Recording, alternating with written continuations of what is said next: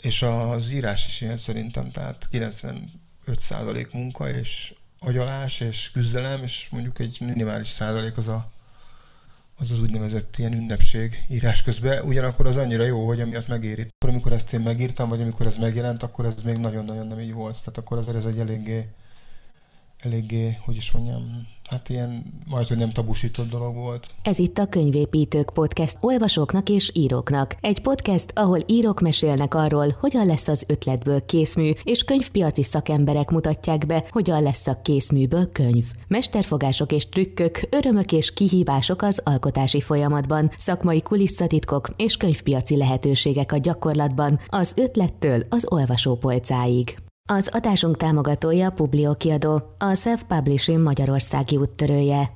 A Könyvépítők podcast vendégeivel Fehér Gábor műsorvezető beszélget. Szeretettel köszöntöm a Könyvépítők podcast hallgatóit. Majd nagyon színes egyéniséggel beszélgetünk. Vendégünk Kis Tibor Noé, újságíró, prózaíró, a jelenkor tördelője és online szerkesztője, három regény és számtalan írás szerzője. Tibor Noé az írás mellett a foci nagy rajongója, 17 éves koráig a Fradi igazolt labdarúgója volt, de már edzett foci csapatot is. Elsősorban a Beláthatatlan Táj című tavaly év végén megjelent és idei Libri díjra jelölt regényről beszélgetünk, de szóba kerül majd sok egyéb kérdés is arról, hogy mi segítette, vagy éppen mi akadályozta őt az írói pályájában. Szervusz! Jó napot kívánok, sziasztok, szervusz! Hogyan szólítsalak? Tibor vagy Noé? Hát a Noé az már egy jobban, jobban általam jobban használt, illetve hát az ismerőseim és barátaim által jobban használt név. Uh-huh. Hogyan jött ez a név? Hát kellett egy név a, a kis Tibor foglalt volt, amikor elkezdtem újságíróskodni 2000, 2000-es évek elején. Aztán én népszabadságban dolgozott egy kis Tibor, és akkor választanom kellett egy nevet, és valahogy ez a Noé név ez megtetszett, úgyhogy ezt, ezt hozzávettem a nevemhez. Hát ez egy ilyen szerzői név, mondjuk így. A Libri irodalmi díjra jelölték a regényedet, a beláthatatlan tájt, amiről most, eh, tájat, amiről most beszélgetni fogunk és előkelően csengő nevű írók közé került a neved. Ezt hogyan fogadtad ezt a jelölést? Hát nagyon örültem neki, főleg azért, mert mert a kiírást olvassa, ugye lehet tudni, hogy ha jól tudom, akkor 200 fölötti, talán 210 valahány, 210, 210 körüli jelölő, jelölője volt ennek a díjnak. Ugye ebben voltak nyilván irodalmárok, voltak közéleti emberek, és voltak diákok egyetemekről, középiskolákból. Tehát nagyon széles a merítés, ami azt, hát mondjuk ami nekem azt mutatja, hogy akkor, akkor így nem, nem a szerencsének köszönhetem elsősorban, hogy bekerültem. És most segíts annak, aki kevésbé ismeri a, a Libri díjnak a működését. Mi történik most éppen a top 10-ben? Hát ugye azt hiszem, hogy 150 160 könyv felelt meg idén annak a feltételnek, hogy jelölhessék, és akkor ezek közül választotta ki ez az előzsűri, vagy ez a, ez a jelölő, uh-huh. jelölő csapat a saját szavazataival hát ugye azokat összeadták, és így jött ki tíz. Ebből a, ezt a tizet ugye nyilvánosságra hozta a Libri, és hogyha jól tudom, akkor valamikor április végén, április végéig tart a közönségszavazás, tehát a közönség is szavazhat az egyes szerzők könyveire, a Librinek az oldalán, a Libri díjnak az oldalán, illetve van egy öttagú zsűri, amely, amely hát eldönti azt, hogy kikapja az úgynevezett szakmai díjat. Ezt ugye ők tudják, ezt, ezt, ezt, ezt, erről, erről ugye én nem tudok semmit, hiszen nem vagyok zsűri bár az lennék, akkor nagyobb esélyem lenne. Jó, igen, nyilván. Oké, okay, beszélünk még a beláthatatlan tájról, de most lépjünk vissza az időbe. Annál is inkább, mert a regényedben is remekül bánsz a különböző idősíkokkal. Szóval mi is utazzunk, kanyarodjunk fel az idő súrogó autópályájára. Elmondtad már több interjúban, hogy fiatal korodban egy önreflexióból és egyfajta védekezésként kezdtél írni. Emlékszel az első lépésekre? Mi volt az első írás, ami mondjuk olvasók elé került?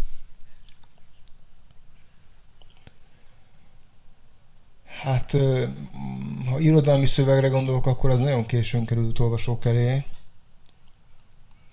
Talán, a, talán az Incognito című ugye első regényének a, az egyik fejezete jelent meg a Calligram folyóiratban. Ez olyan 2007-8 körül lehetett most így hirtelen nem is tudom, talán nyolcban. Azelőtt nyilván én az egyetemen újságot szerkesztettem, egy, egy ilyen, egy ilyen egy, egy szociológia szakra jártam, tehát a, egy ilyen szociológiai, társadalomtudományos, kulturális folyóiratot szerkesztettünk a barátaimmal, az egyetemista társaimmal, abban nyilván egy csomó íráson megjelent, de hát azt én nem irodalmi szövegek voltak. Irodalmi szövegként ez, ez volt az első megjelent írásom, akkor én már 30 fölött voltam, 32-33. De egyébként az írással való kapcsolatodat az hogy kell elképzelni? Tehát már, már egészen fiatalon kezdtél írni, vagy a fogalmazásaidra mindig ötös kaptál, és sok mindent írtál a fióknak, vagy, vagy egyszer csak megjött ez, az, ez a fajta írással való szerelem? Kamasz koromban én is írtam verseket, amiket a magyar tanárom, pontosabban a francia tanárom, csak ő magyar is tanította az iskolában, tehát hogy a, az egyik tanárom elküldte néhány olyan írónak, költőnek, akiket ő ismert. És közülük volt, aki biztatott, Tandori Dezső írt vissza biztatóan, volt, aki nem reagált, és én pedig találtam egy olyan költőt, akinek nagyon tetszettek a versei. Akkoriban nagyon sok versekötetet olvastam, ez mondjuk 90-es éveknek az eleje volt körülbelül, tehát 16-17 évesen. És egy Balázsovics Mihály nevű költőt én felkerestem a versei miatt, és ő végül is a tanítványával fogadott, ami nekem nagy büszkeség volt. Neki mutattam meg ezeket a verseket, de, de aztán egyrészt a Mihály meghalt viszonylag hamar, miután én megismertem, már akkor is beteg volt. Másrészt én a ve- valahogy a verseket sem tartottam akkor már annyira jónak, úgyhogy az egész így egy kicsit így, így, így, így megállt.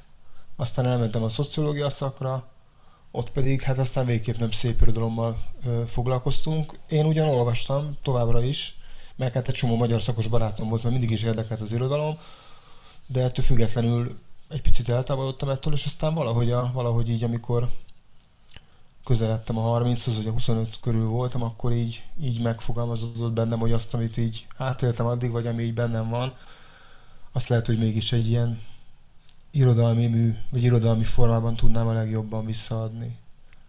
És akkor innen jött az ötlete annak, hogy regényt írok. Ez mondjuk olyan, olyan, olyan 20, 20, 25, 27, 28 évesen volt, és 2005 körül kezdtem el dolgozni, nagyjából 30 évesen az első regényében ami ugye akkor 2010-ben meg is jelenik, ez az Incognito igen, igen, című regény. Ugye mondtad, hogy, hogy azt írtad, ami akkor benned volt, amit átéltél, akik kevésbé ismernek, mondjuk el a kedvükért, mi volt benned, mit éltél át, miért, milyen lelki állapotban született ez a könyv?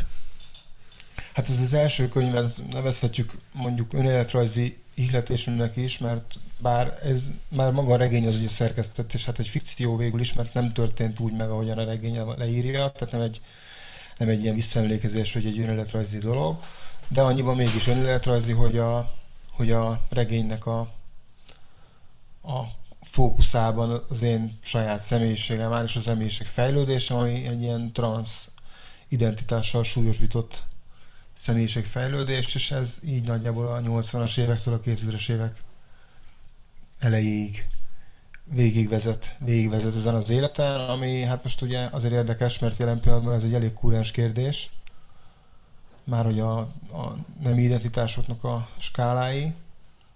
Ugyanakkor, amikor ezt én megírtam, vagy amikor ez megjelent, akkor ez még nagyon-nagyon nem így volt. Tehát akkor azért ez egy eléggé, eléggé, hogy is mondjam, hát ilyen majd, hogy nem tabusított dolog volt ez tény, hogy a, sokkal inkább a közbeszéd, és, és hát talán az indulatok tárgya is ez a téma, de már jóval nyíltabban lehet erről beszélni, mint mondjuk akár tényleg 2010-ben. Megszületik a kézirat, és akkor hogyan tovább? Hogyan találták kiadót, főleg, hogy egy ilyen tabukat feszegető témáról szól ez a könyv? Hát ez nagyon érdekes, mert mert a, aki nekem nagyon sokat segített, és a könyv első szerkesztője volt Szolá Dávid, aki egy irodalom történész, irodalmár. Ő akkoriban a Kaliram folyóiratnál dolgozott, és egy másik barátom, aki ugyancsak nagy hatásra volt rám az irodalmi pályán, Gazdag József, ő felvidéki, ő is a, az ő könyve és az ő első regénye és a Kaligram kiadónál jelent meg, úgyhogy adta magát, hogy a, a, a, a folyóiratban is adta magát a megjelenés, illetve az is, hogy a kiadónál jelenjen meg az inkognitó. Én a készregényt azt ennek megfelelően el is küldtem a kiadó vezetőjének, akit ismertem, már így névről, vagy talán találkoztunk is vele egyszer-kétszer, Mészáros Sándornak, de hát valahogy így elment talán egy év, amikor így, ami alatt nem történt végül is előrelépés ebben. Én mondjuk ezt teljesen normálisan fogtam föl, tehát nem nagyon sietettem a dolgokat.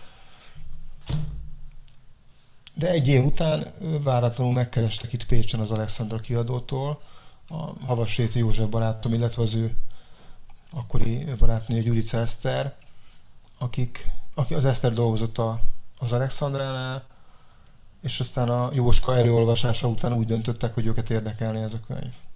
Én pedig hát mondtam a Sanyinak, hogy figyelj, ne arra ugye van egy, van egy másik kiadó, amelyik érdeklődik, hogyha azóta se történt semmi itt, akkor én azt elvinném oda, mondta, hogy persze.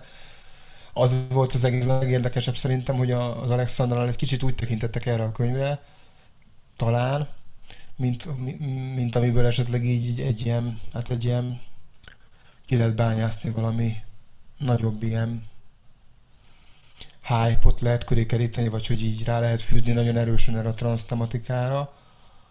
Én viszont az első pillanattól kezdve ennek így ellenálltam, mert nem szerettem volna azt, hogy egy ilyen kirakati figura legyen a kirakati figura legyek sem én, és a könyvet sem olyannak, olyannak írtam meg, és a könyv sem olyan volt, ami, ami igazán alkalmas. Mert egyébként én sem vagyok erre alkalmas, de a könyv meg aztán végképp nem volt alkalmas, hogy egy ilyen, egy ilyen úgymond botrány, botránykönyv legyen. A kritikák is egyébként legtöbbször ezt emelték ki akkoriban benne, hogy nem. Hogy ez nem a botrányról, meg nem a magamutogatásról, meg nem a provokációról, meg nem a nem arról szól, hogy most akkor dobjunk be egy ilyen követ a medencébe, aztán nézzük, hogy mekkora hullámokat vett, hanem elbeszél valamit, egy nagyon visszafogott, megrázó, és hát, hát, hát felkavaró nyelven és stílusban, nyilván ez, ez, ezt nem tudom letagadni, ez történt vele. A történet nagyjából ennyi volt, tehát ha a kérdés arra irányult, hogy mennyire volt nehéz kiadót találni, akkor azt kell, hogy mondjam, hogy hát közepesen, végül is nem annyira, mert megkerestek, és, és kiadták.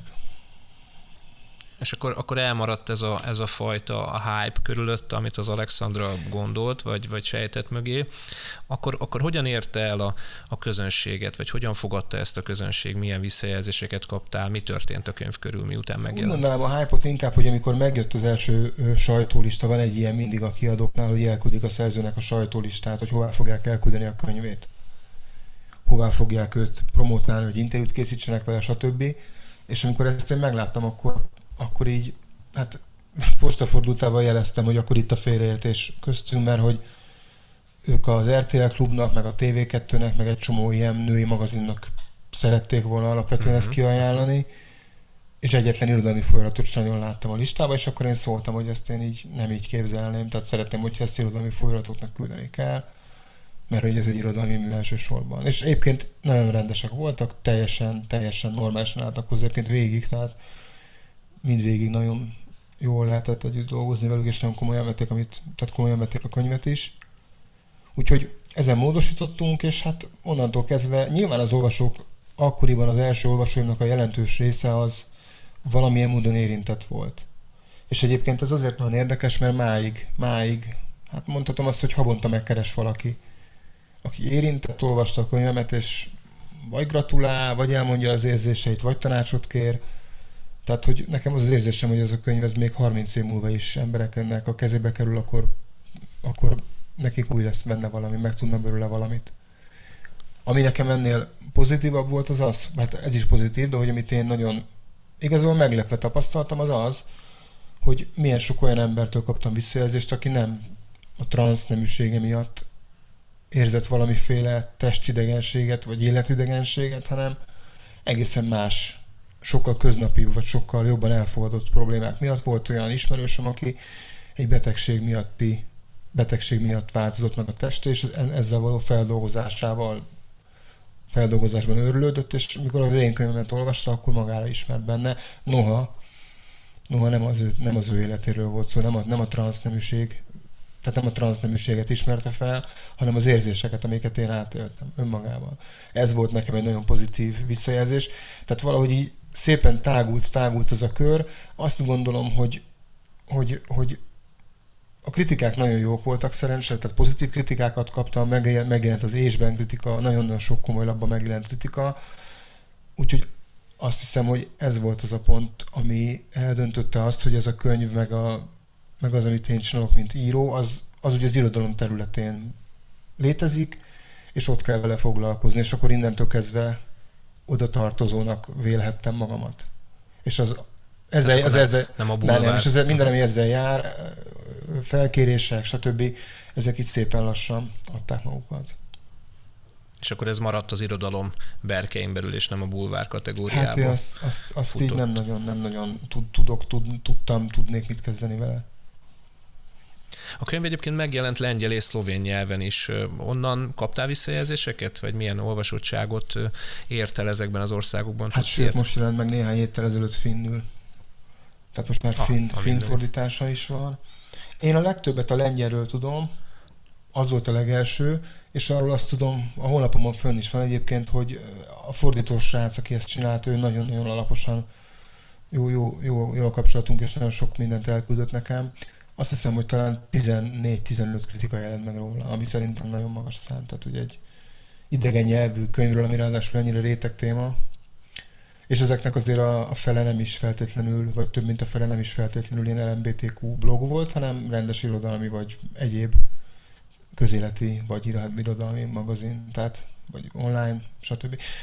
Tehát a lengyel visszajelzések azok, azok, azokról van leginkább benyomásom, és azok, azok általában, általában azt emelik ki, amit a magyar is. Az, az nagyjából az a, az a reakció. Ugye az az érdekes benne nyilván, hogy amikor a magyar kiadás megjelent 2010-ben, akkor ez még, ahogy az előbb mondtam is, az inkább tabu kérdés volt, és az egészen más jelentett egy ilyen könyv 2010 Magyarországon, mint 2017-ben Lengyelországban, vagy akár Magyarországon jelenten egy ilyen könyv. Ez, ez meg is látszik a, meg is látszik a lengyel fogadtatásban, sokkal több benne a kicsit, a kicsit olyan, hogy is mondjam, ilyen közéleti vagy politikai kontextus, amiben helyezik a könyvet, ami a magyar fogadtatásban még elmaradt, mert akkor még nem volt ennek ilyen erős és ennyire intenzív, és ennyire szélsőséges politikai kontextus, mint amilyen most van.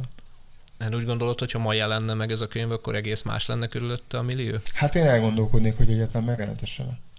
Uh-huh. Tehát lehet, hogy akkor azt mondanád, hogy inkább ebben a közegben most nem.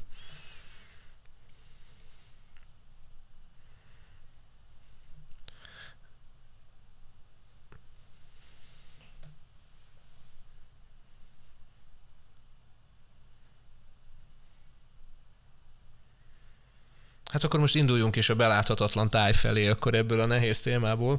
Hát az első regényed után Pécsre költöző Budapestről, itt leszel a jelenkor ugye, tördelő szerkesztője, és, és Pésbányán pedig hátrányos helyzetű fiatalok foci edzője leszel. Megtaláltad így a helyedet, akkor ezek szerint Pécsen? Ez egy más közeg?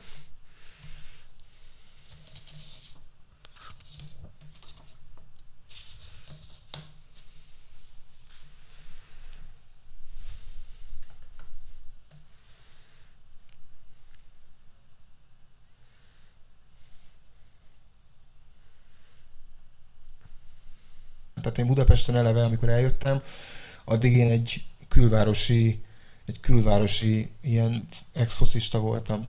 Tehát 21 évesen jöttem el, nekem nem is nyom voltak kapcsolataim Budapesten azokkal a, olyan társaságokkal, amilyenekkel később lettek íróként.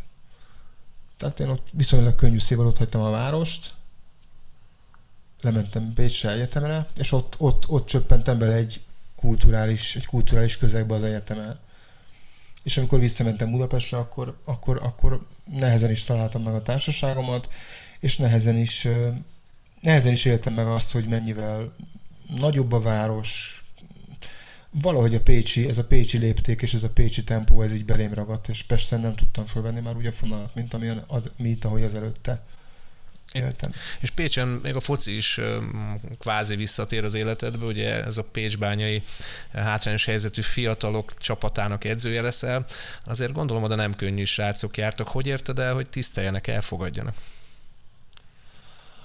Hát erre csak közhelyeket tudok mondani, viszont ezek a közhelyek igazak. Tehát, hogyha az ember őszinte és önmaga, akkor azt elfogadják. Tehát én, én mindig őszinte voltam velük, nem egy, próbáltam mindig partnerként kezeltem őket, nagyon meg tudtam nekik mondani, hogy valamit nem jól csinálnak.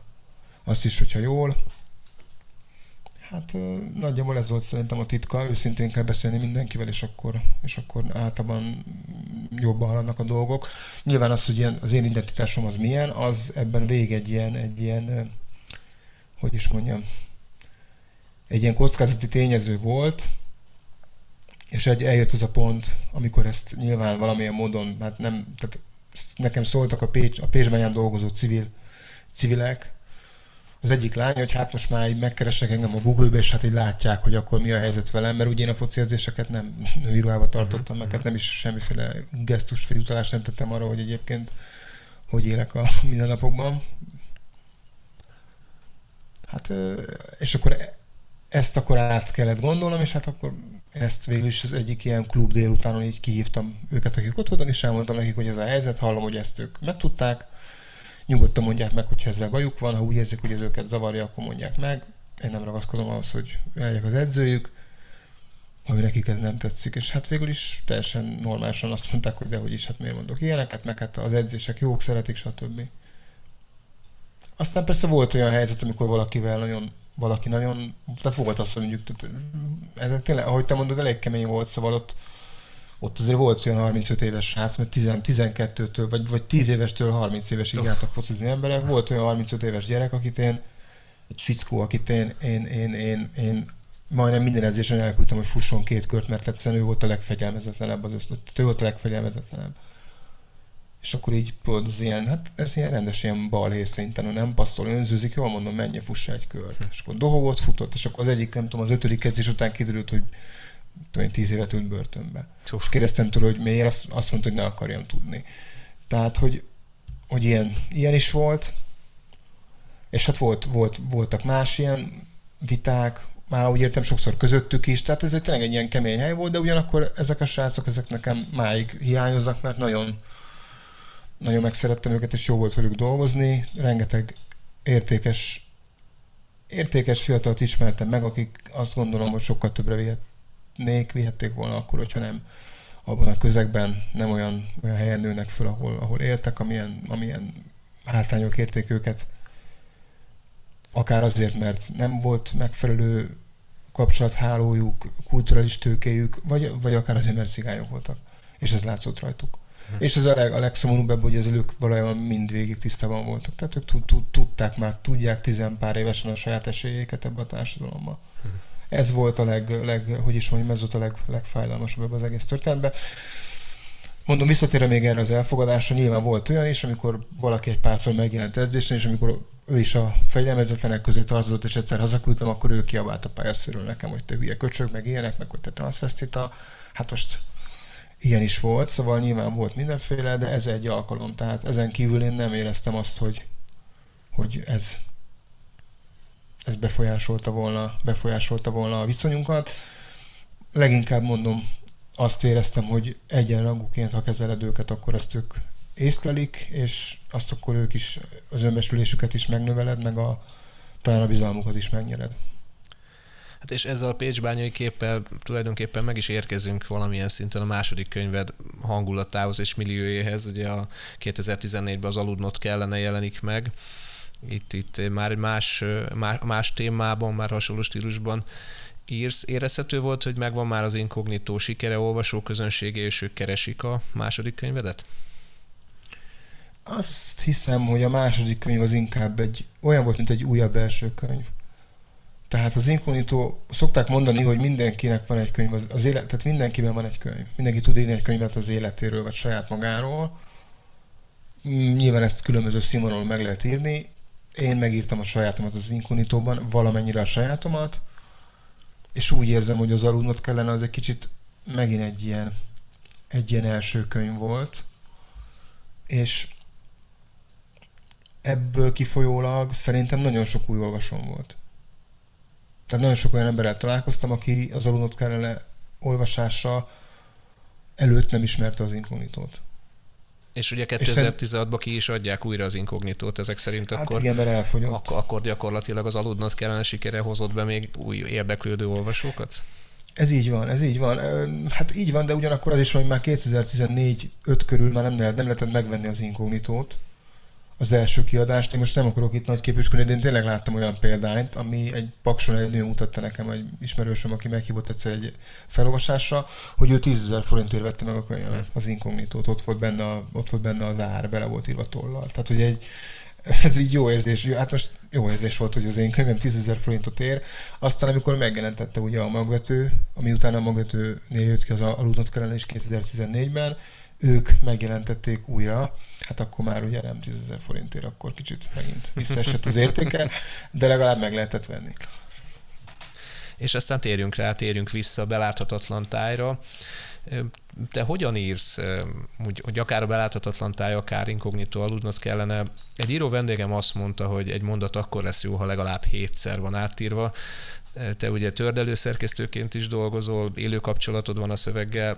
Hogyan jellemeznéd magad, ha mint szerzőt, alkotót kellene jellemezni? Hát azt mondanám, hogy az írás...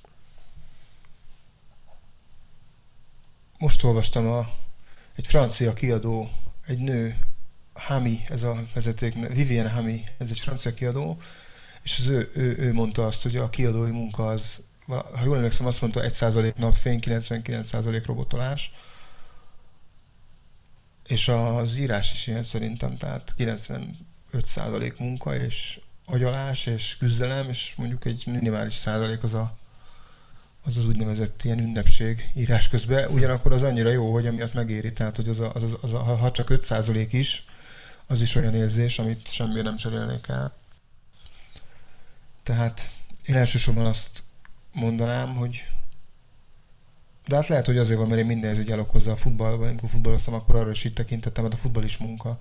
Sokat kell edzeni, hogy aztán a végén mondjuk a meccsen összejön egy jó gólpassz. Az nem fog menni anélkül, hogyha nem edzesz előtte a héten öt napot. Talán az irodalom, vagy az írás is ilyen, nagyon-nagyon sokat kell gondolkodni, rajta ki kell találni a szerkezetet, a szereplőket, a történetet. Én legalábbis így dolgozom, tehát nekem egy, az a beláthatatlan tájnál volt egy 70 ezer karakter hosszúságú vázlatom, ami csak, csak vázlat volt. És ebben nem volt más, mint az, hogy mi fog történni. Gyakorlatilag meg volt írva, írva a könyv vázlatszerűen, szakaszról szakaszra. Nyilván ez persze változott, hát nem, azért ennyire nem vagyok mániákus, hogy mindent előre látok. Közben ez változott, mert azért a regény változott közben, de a, a, nagyon-nagyon sok minden kellett így készen nekem ahhoz, hogy aztán ezt a, ezt a vázatot, ezt én magával a regény szöveggel kitöltsem. Úgyhogy én azt mondanám magamról, hogy én ilyen, én ilyen, hát ezt, én, ezt, én az írásban ezt a munkarészét látom a legerősebbnek, de nekem ezzel semmi bajom nincsen. Tehát nem pejoratíven értem. Értem, tehát akkor egy alaposan, alaposan megszerkesztett történetről beszélünk, ami egyébként nagyon érdekes, mert egyrésztről érződik a, a, a könyvön, másrésztről meg hogy is fogalmazzak, ha azt mondom, hogy, hogy nagyon nem, és ezt most nem a kritikának szánom, hanem, hanem, hanem nagyon keverednek ezek a leírások, hangulatok, a lírai látomásos képekkel, idősíkok keverednek, és ez, ez nagyon izgalmas követni, és, és tényleg így olvasóként azt éli meg az ember, hogy, hogy, hogy ott, ott akkor az egyikből a másikba történnek a, a, a cselekedetek. Említetted, hogy azért megvolt ez a, ez a hosszú vázat, de mégis a, a szereplők, ahogy életre keltek, azért beleszóltak valahogy a történetbe, vagy, vagy mennyi változott, mi az, ami, vagy hogyan változik ilyenkor, amikor mégis változik a tervhez képest a regény?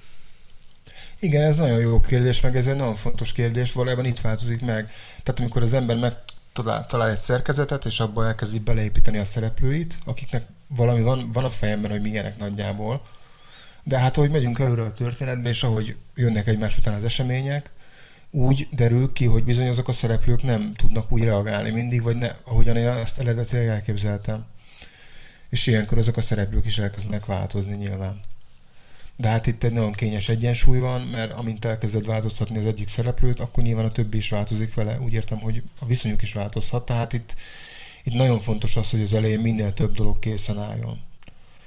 Tehát megvan ennek a helye szerintem, hogy változhat, a, változhat az egész regény, de éppen azért, amit te is mondasz, hogy itt nagyon sok időség volt, négy különböző szereplő, azok mind saját hangon beszéltek, a kapcsolatuk egymáshoz meghatározó, hogy milyen, ráadásul ennek a, a dramaturgiája is fontos, tehát nagyon-nagyon sok olyan külsődleges szempont volt, amihez nekem, amit, amit egy nagyobb változás, az föl is borított volna. Az egyik leg, mondjuk annyit el tudok árulni, mondok egy példát, az első verzióban az egyik szereplőnek az édesanyja egyszerűen rosszul lett és bekerült egy otthonba. Ez volt a, ez volt, ennyi volt leírva. Én éreztem, hogy ez így kevés, és a szerkesztők is érezték, hogy ez így kevés, és akkor ki kellett találni azt, hogy akkor pontosan miért is került be abba az otthonba. És nagyon érdekes, hogy én itt egy ideggyógyász orvostól kaptam meg a megoldást erre, mert más, a, a kómás szereplő miatt én beszéltem egy többször is egy ideggyógyász orvossal, akivel egyeztettem egy csomó dolgot, mert az egyik szereplőm kómában fekve, tehát a kómában fekvő szereplőnek a tudatfolyamát olvashatjuk, ez az egyik folyam, egyik szála a regényben, és ővel is megbeszéltem ezt a, ezt a, ezt a másik szereplőt, aki így eltűnik a regényből, és elmondtam neki hosszan, hogy én mit írtam meg, hogy írtam meg. Tehát mi van a könyvben megírva most, és mondja meg, hogy ő mit, mit, mit javasol, hogy mi legyen ennek az embernek a betegsége, amiért nem kell átírnom a, ezt az egész vonalat, ezt az egész, ezt az egész karakter, ezt a kis mellékszereplőt. És így egy olyan tíz percig mondtam neki azt, hogy mi van ebben a szereplővel, mi történt vele, hogyan történt, és így kb. kettő mondatban megválaszolta azt, hogy ő azt javasolja nekem, hogy az a szereplő legyen egy cukorbeteg. Hm és akkor a cukorbetegségével tudtunk magyarázni egy csomó olyan dolgot, ami történt vele. Egy párat persze át kellett picit írni, de hogy egészen ilyen, egészen ilyen triviális dolgok változ, dolgokban változik meg egy regény, és hogyha most ugye ezt így elmondtam hosszan, akkor visszatok utána az előző válaszomra is, ami a munkáról szólt. Hát ez megint munka. Itt nem az van, hogy én elképzelek valamit, és akkor az zöld, jó lesz. Elképzelhetem, de hogyha nem fog passzolni, az, tehát hogyha azt akarom igazán passzoljon, akkor abba egy ilyen regény esetén tényleg a, bele kell tenni ezt a munkát, meg ezt a, ezt a, ezt a, ezt, a valamilyen fajta valóságreferencialitást. De ez abszolút, abszolút érződik ez a fajta kőkemény beletett munka, és, és nem izzadságszagúan érződik, hanem, hanem mégis könnyen és nehezen egyszerre. Tényleg mindenkinek ajánlom, hogy olvassa el a, a, a könyvedet, a beláthatatlan tájat. Van egy ilyen érdekes játék benne, vagy nem tudom, hogy az-e, vagy én vagyok figyelmetlenebb olvasó, de ugye ilyen rövid fejezetekben, monológokkal taglalod a, a regényt, és sokszor nem derül ki rögtön az első egy-két mondatból, hogy éppen kit olvasok, hanem olvasni kell, és, és, és akkor jön be egy-egy összefüggésről, hogy ja igen, akkor ez most ő a négy szereplő közül. Ez egy ilyen szándékos dolgoztatása az olvasónak, hogy a más könyvekben akár odaírják a nevet, hogy na akkor most éppen ő jön. Hát mondjuk úgy, hogy azt tehát nem akarom, ez nyilván ahogy én képzelem, én írtam a könyvet, az az én olvasatom, tehát hogy az én írói olvasatom, de hát ez nem feltétlenül érvényes, nem akarom megmondani senkinek, hogy hogyan kell ezt olvasni, de én azt szerettem volna ezzel egy kicsit kifejezni, hogy, hogy ezek a szereplők, ezek egy kicsit bármennyire is különböznek, és különböző élethelyzetük van, egy kicsit ugyanabban vannak, vagy egy kicsit akár ugyanazok is ezt, ezt, ezt értem egyébként, tehát igen, ez, ez a fajta érzés, hogy valahol mindannyian a saját sorsunkba zárva, vagy a szereplőid mindannyian a saját sorsukba zárva bolyonganak, ez ebből, ezzel az eszközzel szerintem nagyon, nagyon jól átjött, és és, és nagyon jó megtalált karakterekről beszélünk, tehát tényleg, ahogy olvasom, akkor azt gondolom, hogy nem én vagyok, de ha én lennék ebben a helyzetben, én is ezt gondolnám, vagy ezt érezném, és, és egyszerre vagy nagyon empatikus, ugyanakkor nagyon kívülálló. Honnan vannak ezek a karakterek egyébként? Hát, hogyha most el akarnám ezt így viccelni, akkor azt hogy magamból. Tehát, hogy igazából ez volt az egyik nagy, nagy élményem az írásban, és erre mondom, hogy ezeket nem sérelném el semmire, vagy hát kevés dologra. Amikor írja az ember a könyvét, és egy szereplőn elkezd gondolkodni, annak a történetét írja, akkor így egyszer csak észreveszi magán azt, hogy hát egyre inkább abban él. És sok esetben ez egyáltalán nem volt nehéz, és egyáltalán nem volt egy idegenségérzés, hanem kimondottan, kimondottan egy jó érzés volt. Tehát például, amikor a, ezt a 21 éves fiút, aki egy ilyen Budapest környéki kis településen élő kis utcagyerek, végülis az ő balhét kezdtem el megírni, Hát mondjuk a balhé, meg az ilyen drog, meg ilyen dolgok miatt kellett szakértő segítséget kérnem, mert ez nem az én világom, tehát soha nem voltam én. Ugye olyan érdekes, hogy én ugye futbalista voltam, és kb. 22 évesen kezdtem mondjuk kávézgatni meg hogy nem ittem alkoholt egészen nem tudom hány éves nem érdekel cigarettázni, cigarettázni és a cigarettáztam, tehát van egy ilyen, egy más, egy ilyen más kamaszkorom volt egy kicsit, máshogy voltam radikális ezek szerint. Szóval, hogy, hogy, hogy amikor ezt a szereplőt így írtam, és gondolkodtam az ő fejével, akkor egy csomó dologba visszaköszönt az én lakótelepi kamaszéveimnek az emléke, meg a, meg a, meg a későbbi kamaszéveknek a, az emléke, hogy mit csináltam, merre mentem, hogy csináltuk, és akkor valahogy még jó is volt, hogy ebben nosztalgiázni. És egy kicsit használni ezeket az érzéseket, vagy ezeket a, ezeket a egy-két képet használni arra, hogy azt beépítsem ebbe, ennek a fiúnak a, a fiúnak a karakterébe. Nyilván a, a, a, a, a, a lány, aki, aki az autóbaleset miatt öntudatlanul feszik a kórházba, ő egy ilyen 30-hoz, 30 közelítő budapesti értelmiségi nő, az ő életvilága az mondjuk valamennyire közel is áll hozzám, tehát abból is, abban is tudtam, abban is tudtam itt találni ilyen, ilyen ismerős dolgokat, ismerős érzéseket, helyeket.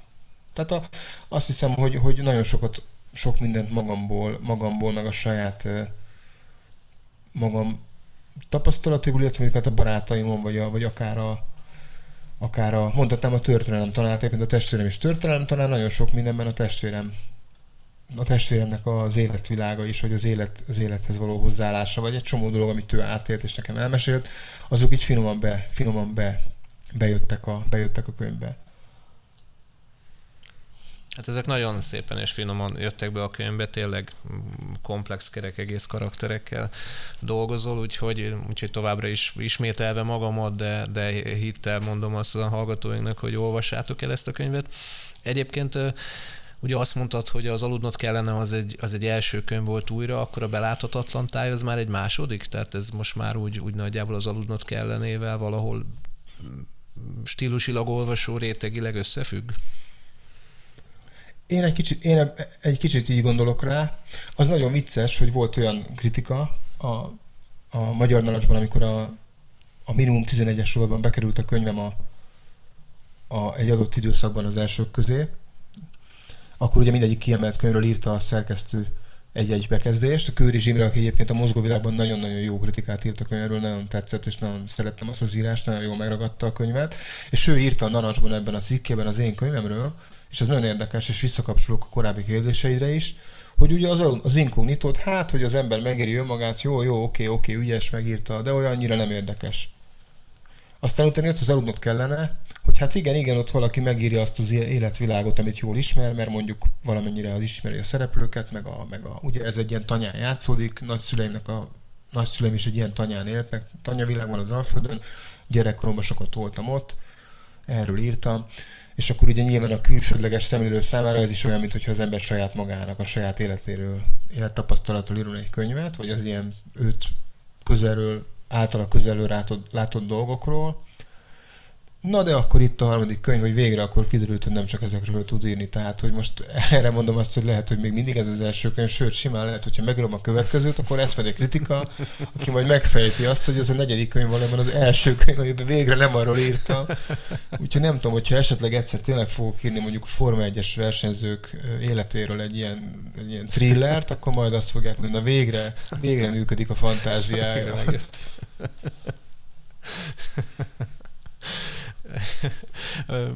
Térjünk még vissza egy kicsit a Libri irodalmi jelölésre. Ez, ez érezhető a könyv körül a mindennapokban, vagy akár körülötted való érdeklődés fokozódásában? Hát mondjuk a múltkor futottam az utcán, és szembe jöttem magammal egy plakáton a buszmegállóba. Ez mondjuk meglepő volt.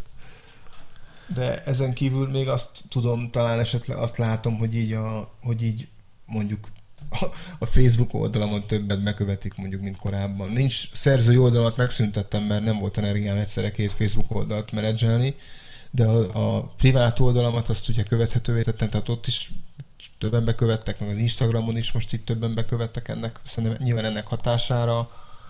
Hát valószínűleg majd az eladási adatokból fogom ezt jobban látni, hogy milyen, meg, megugrott mondjuk ezekben a hetekben az eladás, de hát azt hiszem, hogy hogy azért olyan ugrásszerű nagy változást én ettől nem várok.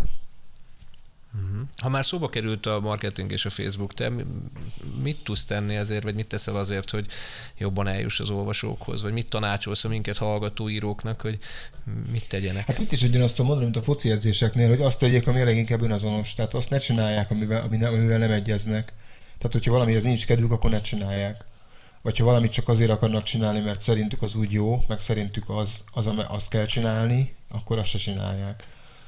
Én azt gondolom, hogy ezt mindenki maga érzi, hogy mi az, amiben, mi az, amiben ő, ő önazonosan tud részt venni. Tehát én el tudom magam képzelni egy csomó olyan idézőbe commerce dologban, ami mondjuk nekem, engem nem zavarna. Tehát mikor mondjuk a Tillával beszélgetek, és, és van egy ilyen, nem tudom, egy órás beszélgetés, ami viszonylag commerce műfaj, nekem az, azzal nincs bajom, hát én mégis tudok beszélgetni bárkivel egy órát akár, hogy ez megy. De lehet, hogy más dolgokat nem vállalnék már el. Az pedig, hogy mondjuk a, a, a ilyen szerzői oldal, stb.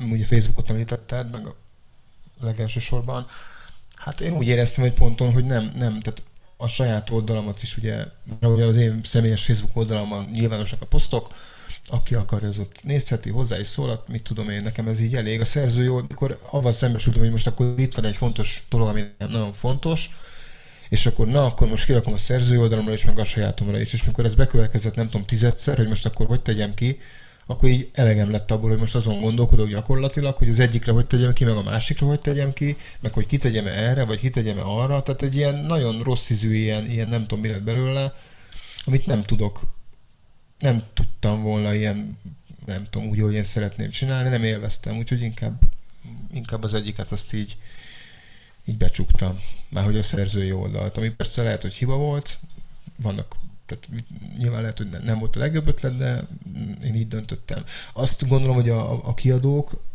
azok a maguk módján mindent megtesznek a szerzőkért, már amennyire kapacitásuk van, de szerintem aki könyvet ír, az valószínűleg tudja, hogy milyen, hogy működik Magyarországon a, az értelmiségi élet, vagy, a, vagy, a, vagy, a, vagy egy ilyen, tehát hogy látjuk azt, hogy ebben a szakmában, a bölcsészet területén, stb. az emberek azok általában három, két-három különböző munkahelyen dolgoznak, hogy összeszedjék azt a pénzt, amire szükségük van. Tehát ez érvényes, ahogy én látom a kiadókra is, tehát ők is, ők is iszonyatos feladatokkal képtelen, kénytelenek megbirkózni, sokkal kevesebb emberrel, mint amennyivel egyébként ezt meg kellene csinálniuk. Tehát én akárhol dolgozom, akármit csinálok, azt látom, hogy mindig az a legnagyobb baj, hogy egy ember túl sok mindent csinál, mert egyszerűen nem lehet fölvenni még egyet, mert az nem fér bele a, a büdzsébe. Tehát azt gondolom, hogy itt, itt az van, hogy lehet, a, lehet egyrészt szidni a kiadót, hogy nem segít eléggé, miközben lehet, hogy segít, meg lehet ellenállni mindennek, de azt is lehet csinálni. Én, ezt, én ebben hiszek, hogy az ember saját maga kreatívan próbálja meg a saját magát így, így olyan szinten úgymond promotálni, ami neki belefér. Én például ugye a fotózást azt kihúzattam el az elején, mert hogy nem vagyok fotós, azt írtad, hogy fényképész talán, de én igen, hobbi igen, fotósnak mondanám magamat. Van egy projektem a saját honlapomon, ami, ami annyi, hogy tíz képet kiválasztottam az elmúlt évek terméséből, azokhoz írtam egy-egy olyan verset, vagy olyan prózaverset, ami a regénybeli dorka szállnak a továbbvitele. Tehát, hogy lényegében aki, és ezt lényegében azt, azt a, azt a, azt a, azt a projektet hoztam létre, hogy aki megvesz egy képet tőlem a saját fotóim közül nagy méretbe, az megkapja azt a kis általam készített, általam tördelt, szerkesztett saját fotóimból összeállított kis albumot, egy ilyen A5-ös méretű kis füzetését, amiben benne van 10 vers, mind a 10 képhez, ami szerintem tök kiegészíti a könyvet. Mármint, hogy az a beláthatatlan tájat. Tehát, hogy konkrétan az egyik szálnak majd, hogy nem a hát nem, nem, azért nem annyi, mint ami megjelent a regényben, de hát több mint fele annyi szöveg még pluszban van a regényen kívül ebben a kis projektben, és mondjuk, hát nem mondom, hogy annyira nagyon fut, tehát nem adok el belőle, nem tudom, több, nem tudom, több százat, meg százat se, de hogy így mondjuk én ezt próbáltam, így ezt találtam ki magamnak. Meg hát még egyéb más dolgokat is, amikkel mondjuk próbálja az ember, hát ha más sem, akkor legalább azt elérni, hogy azt a képet adja vissza magáról, ami ennek ő magát gondolja mondjuk azt itt meg is említeném, hogy a honlapod az elképesztően profit, tehát lehet, hogy a Facebook, Facebook a szerzői oldaladat megszüntetted, de azért a honlapot. Ja igen, egyébként ezt nem mondtam, Roman. Azért, hát, ha, anélkül nem lett volna értelme megszüntetni, azért csináltam a honlapot, mert az olyan honlap, köszönöm a dicséret, ezt Komjáti Zsuzsanna csinálta, a barátnőm, ez olyan honlap, ami, ami, ami, ami, ami rajta van minden ö, kritika, minden megjelent szövegemnek a linkje, és nagyon sok, tehát lényegében minden rajta van, ami velem, mint szerzővel kapcsolatos. Én szerintem 500-szor jobban áttekinthető, mint egy Facebook oldal, ahol gyakorlatilag eltűnik minden a, a pillanatnyiságban, tehát meg nem lehet keresni semmit. ezen az oldalon igazából a nevem, tehát nem nagyon lehet eltéveszteni, melyik az, ez az oldal az interneten, ezen még minden ott van, és szerintem nekem ez bőven elég, sokkal jobb ránézni, jobb ezt szerkeszteni, jobb odaírni szövegeket, mint a Facebookra, tehát, hogy ez is egy út, nem biztos, hogy ez annyira népszerű, meg kicsit nehéz megcsinálni, meg több munka, de nekem valahogy most ehhez inkább van kedvem ezzel bütykölni és hát ez valóban remekül is sikerült, úgyhogy mik a további terveid? Dolgozol most valamin, vagy most egy alkotói szabadság van? Hát a tervem az az, hogy a megírom a következő, ami ugye lehet, hogy negyedik, harmadik, első. negyedik, Igen, szóval legyen negyedik, legyen negyedik, tehát megírom a negyedik, negyedik regényemet. Ez, ennek a, ennek, ezzel kapcsolatban rengeteg, ezzel kapcsolatban rengeteg mm, konkrétum már van a fejembe, lassan már ez, egy, elkezdtem a vázat, vázlatomat is csinálni, tehát lassan alakul. Én nagyon remélem, hogy egy pár hónap múlva le tudok ülni rendesen, és meg tudom csinálni azt a vázlatot, ami alapján el tudok indulni vele. Tehát most biztos, hogy nem, mert ugye a, a Runot kellene és a beláthatatlan táj között megjelenése között eltelt több mint hat év. Ez most szerintem mm, rövidülni fog, tehát most, most, most konkrét tervem van arra, hogy mi lesz a következő könyvem. Uh-huh. Lehet spoilerezni nagyjából témát, vagy azért ez még nem az az idő? Hát nagy, ne, most azt hiszem, hogy annyit tudnék csak mondani róla, hogy a beláthatatlan tájnál egyszerűbb lesz, tehát szerkezetileg mindenképpen egyszerűbb lesz. Itt most én valamit a végsőkig elvittem szerintem, több dolgot is, tehát a nyelveket is, a történetszövést is, meg még egyéb vizuális dolgokat, akár a, a prózaverssel, vagy ezzel a lapok alján futó szövegfolyammal, ami egy ilyen láb, lábjegyzetként, ott futnak ilyen mondatok minden oldal alján. Tehát ennél most egy egyszerűbb, könyvet akarok csinálni, az, az, az, az, azon gondolkodom sokat, hogy ezt hogy lehet akkor megcsavarni egy kicsit, amin most dolgozom. Mert valahogy meg akarom ezt is csavarni. Csak még erre nem jöttem rá, hogy hogy fogom. Biztosan mindenki kíváncsi arra, hogy vajon mit olvas éppen az író, milyen könyv lapul az éjjeli szekrényén.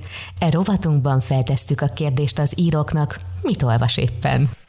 Most Sopotnik Zoltán barátommal találkoztam nemrég, így a szokásos karantén séta, hogy valakivel találkozol, és akkor sétálsz az utcán, és beszélgetsz, tehát ez zajlott Tatabányán, és ő adott nekem könyveket, azokat olvasom, illetve az egyet, most, most egyszer csak egyet olvasok, illetve Bartók Kirinek a, a Zolitól a Moszkvics című verses kötetet olvasom, illetve Bartók Kirinek a Jerikó épült című könyv, amit elkezdtem néhány hónappal ezelőtt, de az annyira intenzív és, és annyira hangulatkönyv, és annyira erős élmény, hogy azt, azt így nagyon nagyon kis dózisokba veszem magamhoz, hogy így mondjam. De nagyon jó, nagyon jó, nagyon jó könyv, és nagyon szeretem. Ezen kívül készülök még arra, ezt most kaptam meg születésomra ezt a könyvet. Egy, egy úti könyv szerző, akinek nem jut eszembe a neve, nem jut eszembe a neve ennek a szerzőnek, egy kanadai, egy kanadai író, és neki volt egy remek könyve, amiben az észak és a, az észak, tehát Észak-Amerikából Dél-Amerikába vonatozott el, és azt a könyvet imádtam. Tehát én még soha nem, igazából én soha nem olvastam semmit Guatemaláról, meg Nicaraguáról, szerintem erről a magyar olvasók általában nem, nem olvasnak semmit ezekről az országokról. És egy olyan fantasztikus útirajz az a könyv, hogy hihetetlen, és azt a könyvét olvastam, és annak örömére most megszereztem, megkaptam születésnapomra a másik könyvét, ami pedig egy afrikai vonatútnak a története, úgyhogy azt már nagyon várom, hogy elkezdjem. A szerző nevét pedig egészen egyszerűen nem jut eszembe a szerző neve. a világjárok, a világjárok sorozatban jelent meg, és de most be, be, beugrott Paul Teru, tehát Paul Teru, Teraux, úgy írják Teru. Őt nagyon ajánlom, a másik kettő felsorolt mellett.